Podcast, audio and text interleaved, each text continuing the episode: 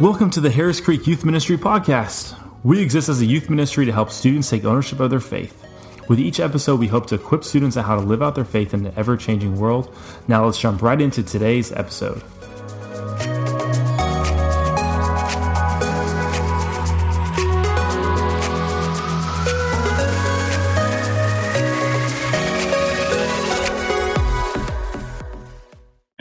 Lastly, I would say, man, obey all that God commands you to do. And that's easier said than done, there's no doubt. But uh, we've got a, a great truth and a great compass in the Word of God. And so, you know, Scripture says, let us not love uh, in word and talk, but in deed and truth. And so I think talking the talk is a part of that, you know, those practical steps. But ultimately, you got to put walk with that.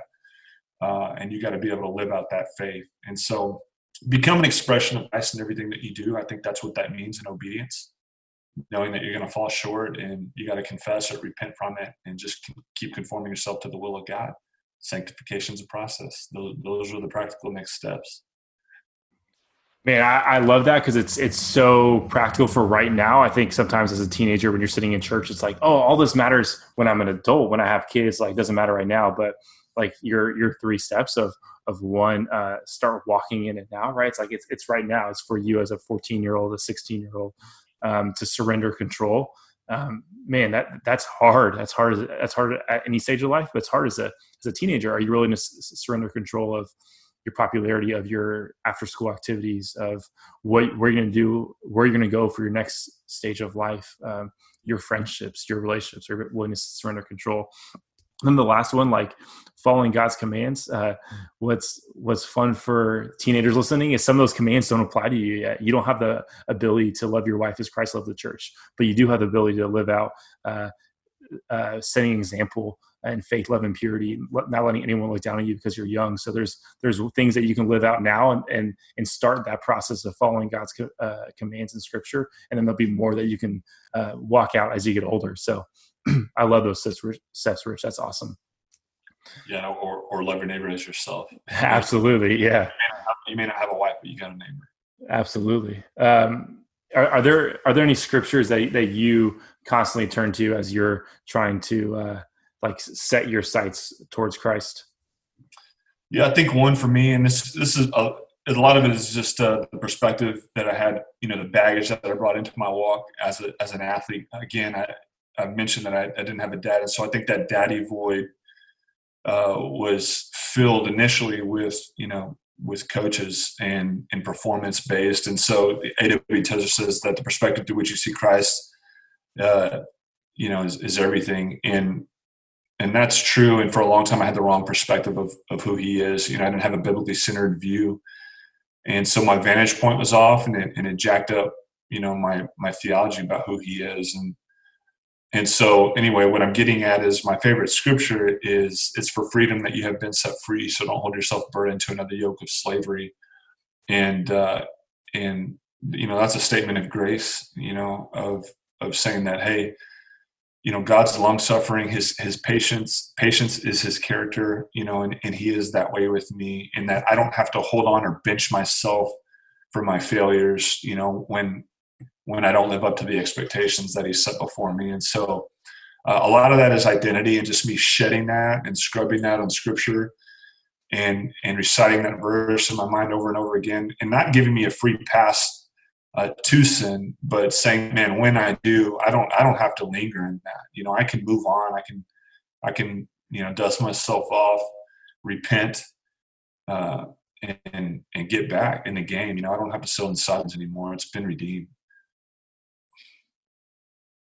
That's that's awesome, man. Um, some verses I, I, I turn towards is uh, 1 Corinthians 16, 13, which is be watchful, stand firm in the faith, act like men, be strong. And then I love uh, Paul's definition of strength, which is in 2 Corinthians 12, 9, where he says that uh, uh, our strength is in is in boasting our weakness. Um, and then Christ's power rests upon us even more when we boast our weakness.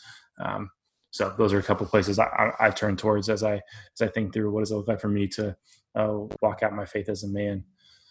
Uh, well, Rich, man, thank you so much for spending time with us um, right now as we're talking, and then as students are listening throughout the week, man, I really appreciate it. Um, any last words that you would give to the the guys in our youth ministry?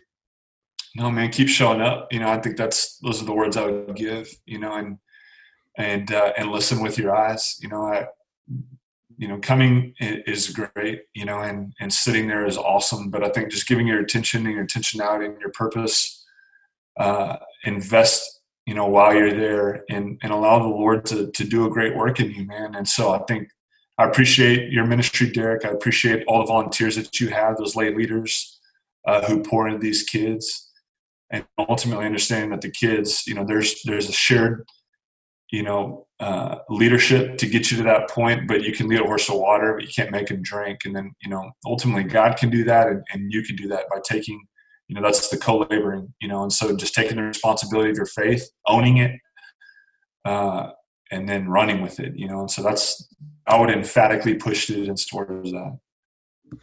That's awesome. Yeah, and just as like a final word, man, uh, Rich, it's it's awesome to to work with you and learn from you. And uh, for all the students listening, honestly, one of my biggest traps, especially uh, when I was a teenager, but even now, was uh, just it was and is just pride and uh, not thinking that people that have gone before me uh, can teach me something.